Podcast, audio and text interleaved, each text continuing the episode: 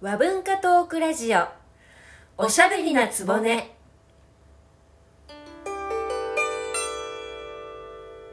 新たしき年の初めの初春の今日降る雪の癒しけよごと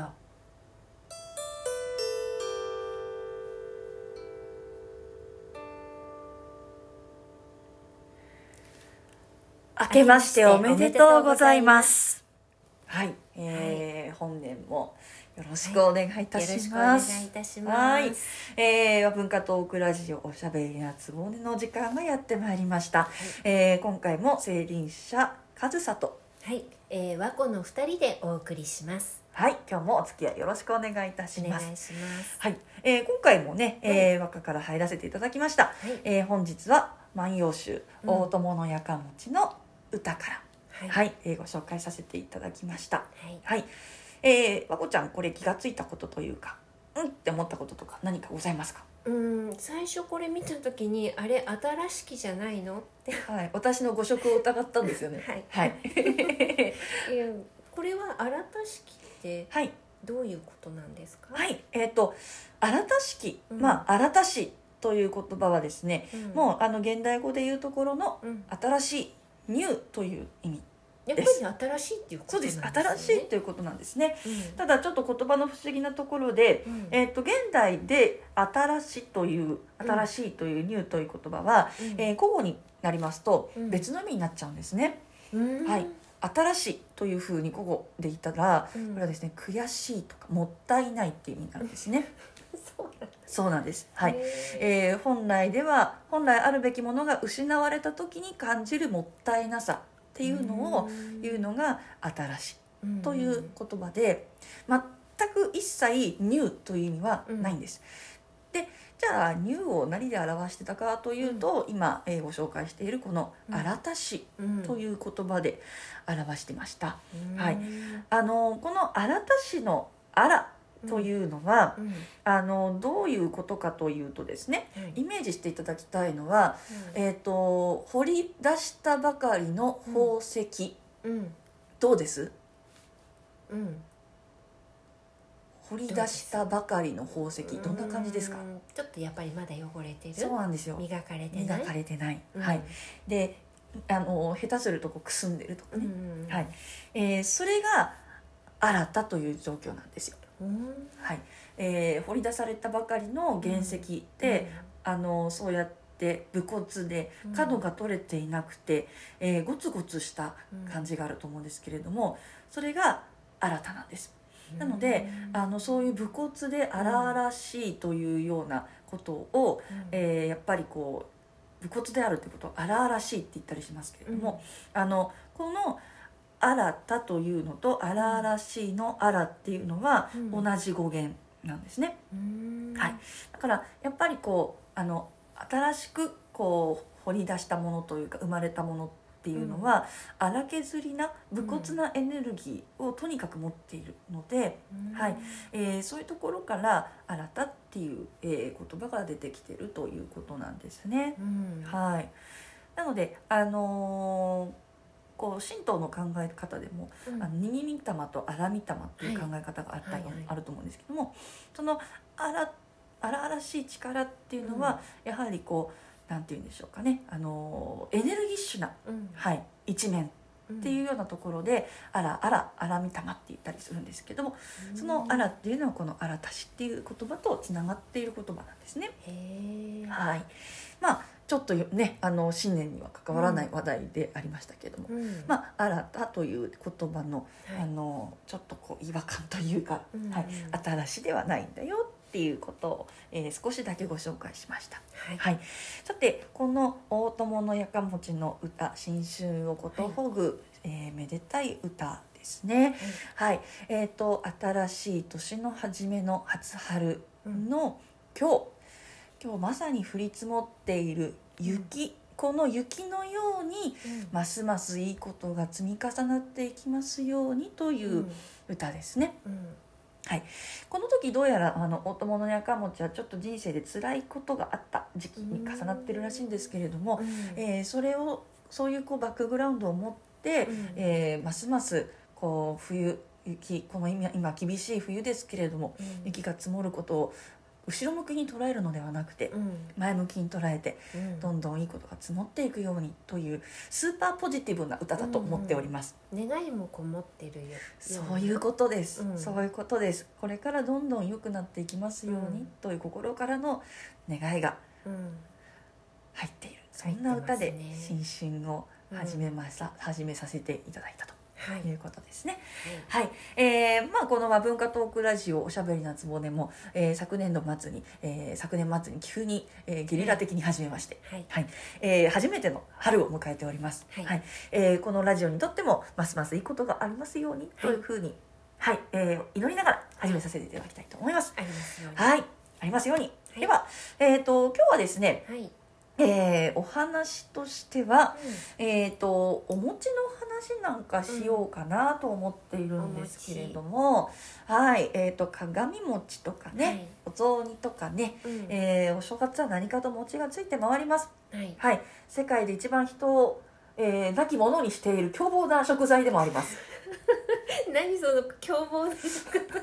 一体一体何人の、えー、命を奪ってきたのかあ。そういうことでねそういうことです。 はい。だから皆さん、あの、お餅召し上がるときは美味しいですけど、ぜひね、あの、お気をつけて、えーおもし、お召し上がりいただきたいなと、うん 思いますけれどもね。うはい。まあ、とにかくお餅、美味しい食べ物ですが、ぜひ気をつけて、はい。新年からえー大変なことにならないように、えー 気をつけていただきたい。あいつ凶暴ですから、マジで気をつけてくださいね。はいえーさて、お餅ですけれども、和子ちゃんのお家では、どんな感じで、えーお餅を取り扱われますかそうですね大体お正月はお雑煮なんですけど、はい私自身はあのお雑煮よりも焼き餅が好きなんですね、も。うん、普通に焼いておはい醤油つけて、はい海苔でくるっと、ああ、好き。こういうの磯辺巻きなんです磯よね辺巻きですよね。これが一番なんかお餅の美味しさを引き立ててくれてるようなわかる、んお腹が空いてきてしまった。ちょっと止めて食べたいですねそうですね。はい。私 あのそのお餅が硬くならないように、うんあの炊飯器のご飯の上で保温しておくんですけどもえ、はいラップにくるんで、うんあの炊飯器のご飯の上にポンってえ置いてできそるのままはい保温しとくとうん保温されるんですよ、うんふんわり。でそのちょっと時間が経ったお餅の香りも何とも言えずよくって、うんうんうんうんはいまあ、何しても美味しいんですけどねお餅ね。うんはい、まあまあ今年も楽しみにいただきたいと思います。なんかお餅って餅っていうこの言葉が、おう、ええ、うん福々しいですよね。好きわかります。そちょっの、と私の美しい言葉の中のあ、言葉リストに一つに餅、餅は入ってるんですもの欄に入ってるんですはねい。餅。いいっすね餅餅、はい、うあの、この餅、はい、えっと、お飾りとして。んうんお家に飾られると思うんですけれども、はい最近どうですか。うん、なんかやっぱりスーパーで買っちゃいますよね、うん鏡餅風のでケースに入ってそうる。そうそうでなんか開けるとっちゃいあの子供たちがわーうん餅だよ。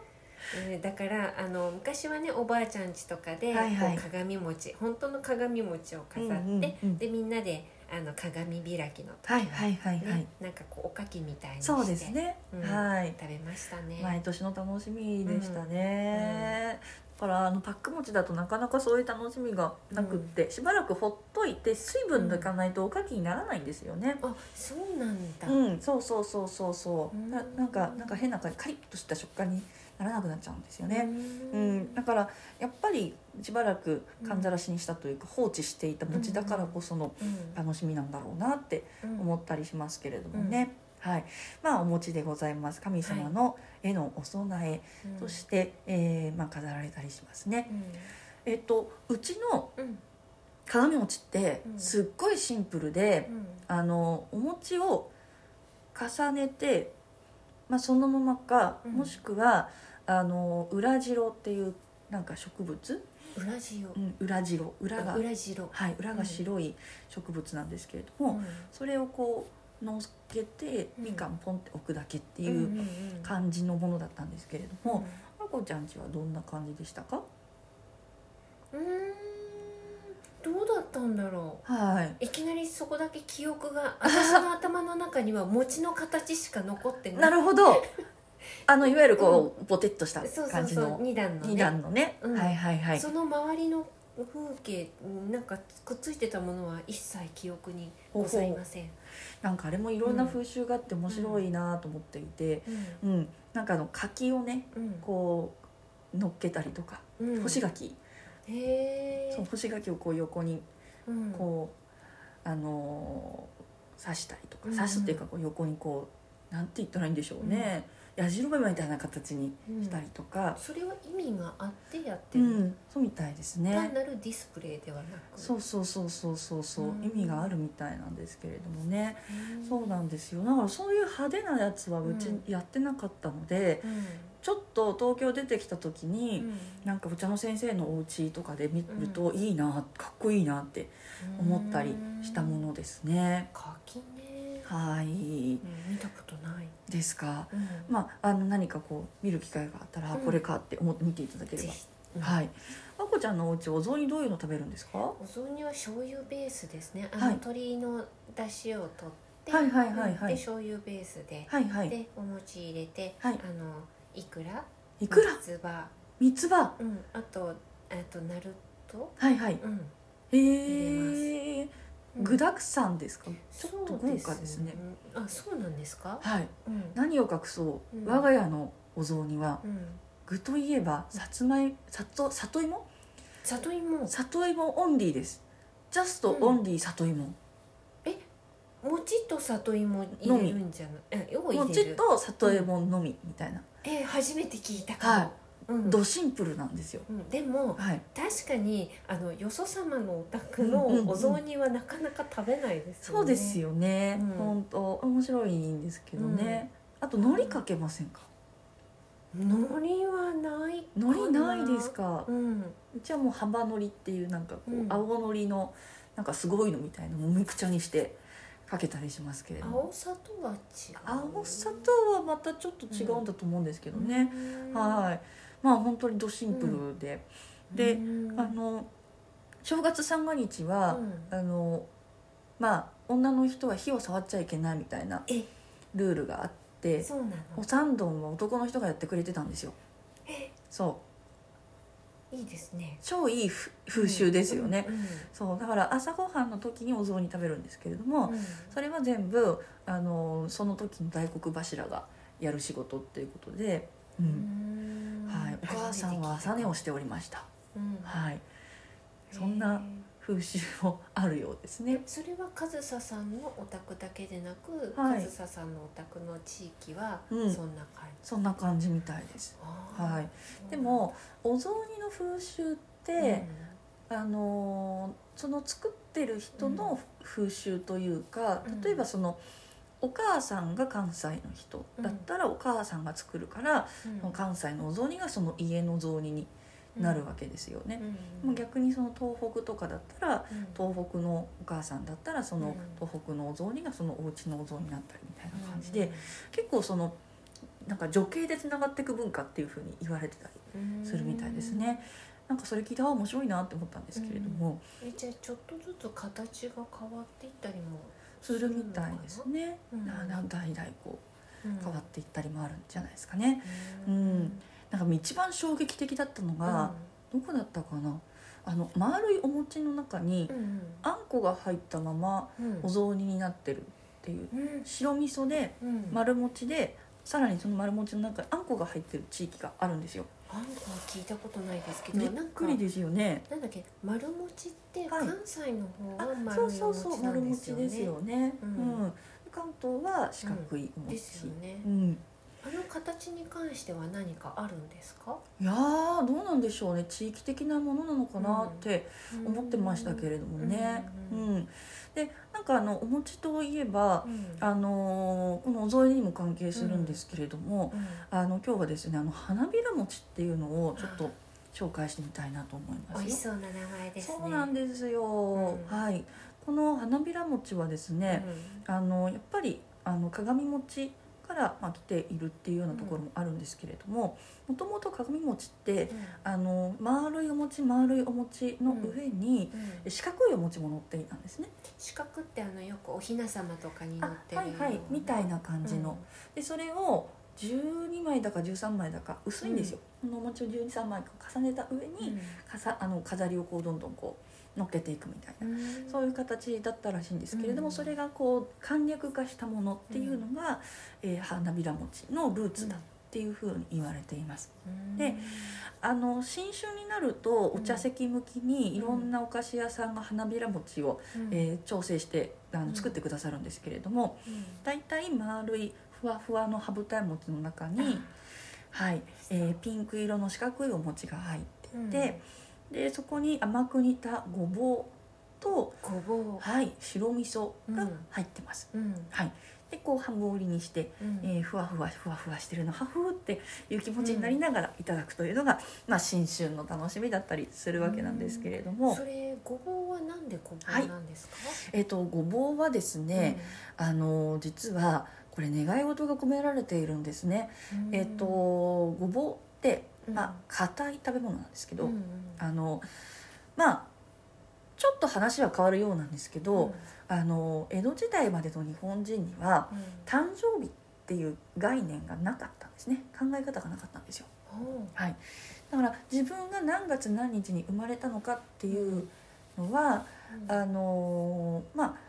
なんて言うんでしょうそんなに大事じゃなかったあもちろんこう覚えてたり記録に残ってたりっていうのもあるし、それをげんそれでこう、ね、あの生まれた日がどうだかうんこうだか「い、の日だからどう」とか、うんえー、虎の年の虎の時に、うん虎の月の虎の日のうんはい、虎の時に生まれたから家康がすごかったんだとか、まあ、そういう話も、まあ、もちろんあるんですけどだけど庶民にとってはうんいつ生まれたかっていうのは割と二の次で、うんじゃあいつ年取るんだっていう話ですよね。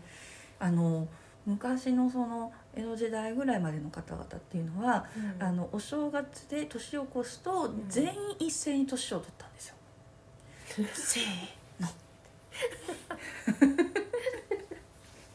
えみんな同い年っていうわけいや、ないでです、じゃないです、じゃないです。 じゃないです。みんな同い年なわけはない。第2歳の子は3歳になるし、うん45歳の方は46歳になるし、えー69歳の方は70歳になるんだけれどもうん今はそのタイミングってバラバラじゃないですか。うんうんはい、うんバラバラなんだけれども、えーその昔はうんお正月になるとみんな1個年を取ったんですね。だって例えば12月30日とか31日に生まれた人ははい、もう次の日はいあさってには1個い年取っちゃうってこと年取っちゃうんですよね、まあ、だから数え年っていう風習があったんでしょうねうおん腹の中にいる間を 1,、うん一歳年取ってるって考えて、で生まれた段階でもう1歳うんで、えー生まれた段階でもう1歳だから例えばねあの次こう年を超えたら2歳になるみたいな、なんとアバウトななんとアバウトな、 はい、なのでーお正月っていうのはあのーエブエブリバディハッピーバースデーみたいな、エブリバディハッピーバースデーはいうんすげえハッピーな日だったんですよね。へーはいでお誕生日に祈ることといったらいくつかあると思うんですけど、うどんなことを祈りますかうーんやっぱりまず両親にですかね、はいまああり感が謝とうございますみたいな、はいまあこれはあの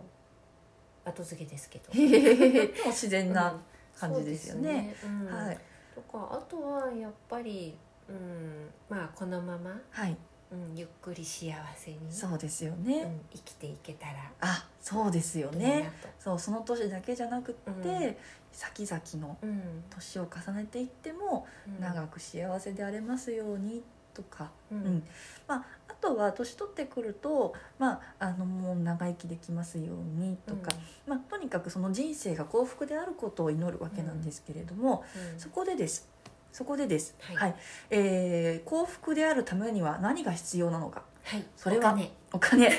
素晴らしいお金があっても、まあ、幸せになれないケースもあるわけですよ。はいはい、幸せの第一の基本は何か健康でしょう、うん健康ですよ、はい、はい、お金があっても健康じゃなかったらうん、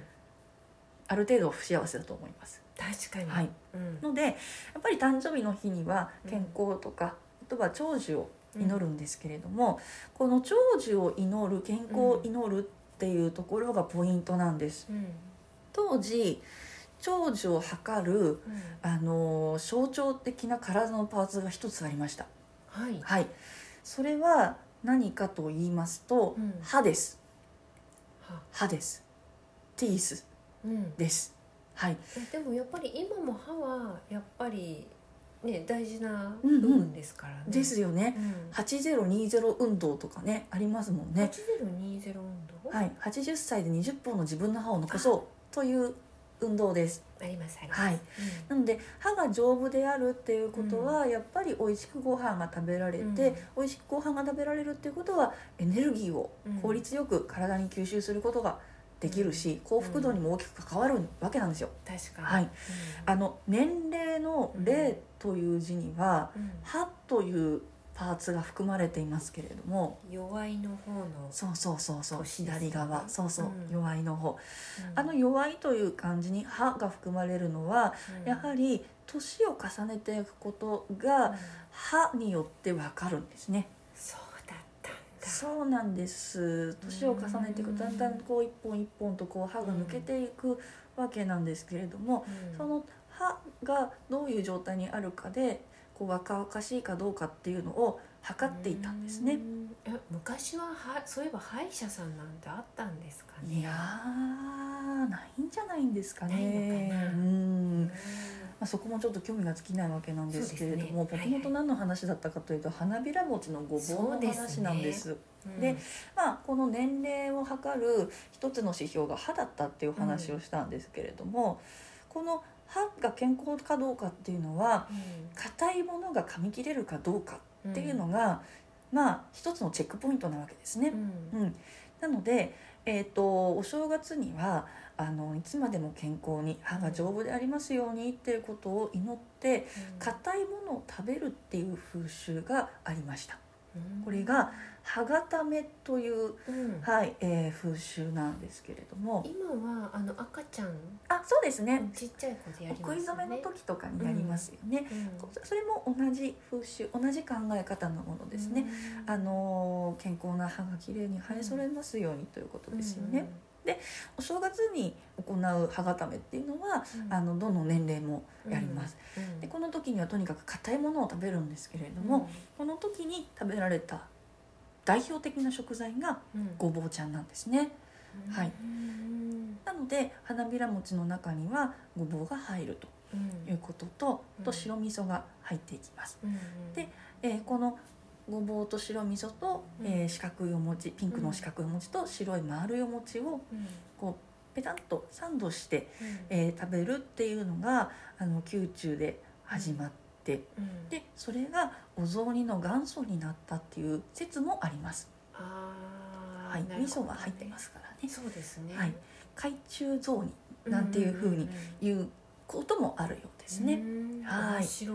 いね、まあ、うんなんでそんなね、えー、歯固めとうんいうところからの花びら餅でした。うんはいぜひあの新春、はいあのお菓子屋さんに行った時に花びら餅があったらチャレンジしてみてください。うんわかりましたはい、なんとも言えない不思議な味わいのはいお餅でございます。はいはい、そんなわけで、えーお餅の話ということを、えーほん今回はつらつらと、えーお話ししてまいりました。はいそれではですね、えー本日は最後にもう一つ、えーお正月のことの葉を紹介して終わりにしていきたいと思います、えー最後にご紹介しますのは「えー枕草子」から「えー六月1日は」の部分ですね、えーこちらをご紹介していきたいなと思います、えーまあこの文の雰囲気のように皆さんも幸せな正月をお過ごしいただければなという、えー気持ちで選ばせていただきました、えーそれでは、えーお聴きください本日のことの葉六月1日はまいて空の景色もうらうらと珍しゅう霞み込めたるに世にありとある人は皆姿形心ことに繕い君をも我をも祝いなどしたる様ことにおかし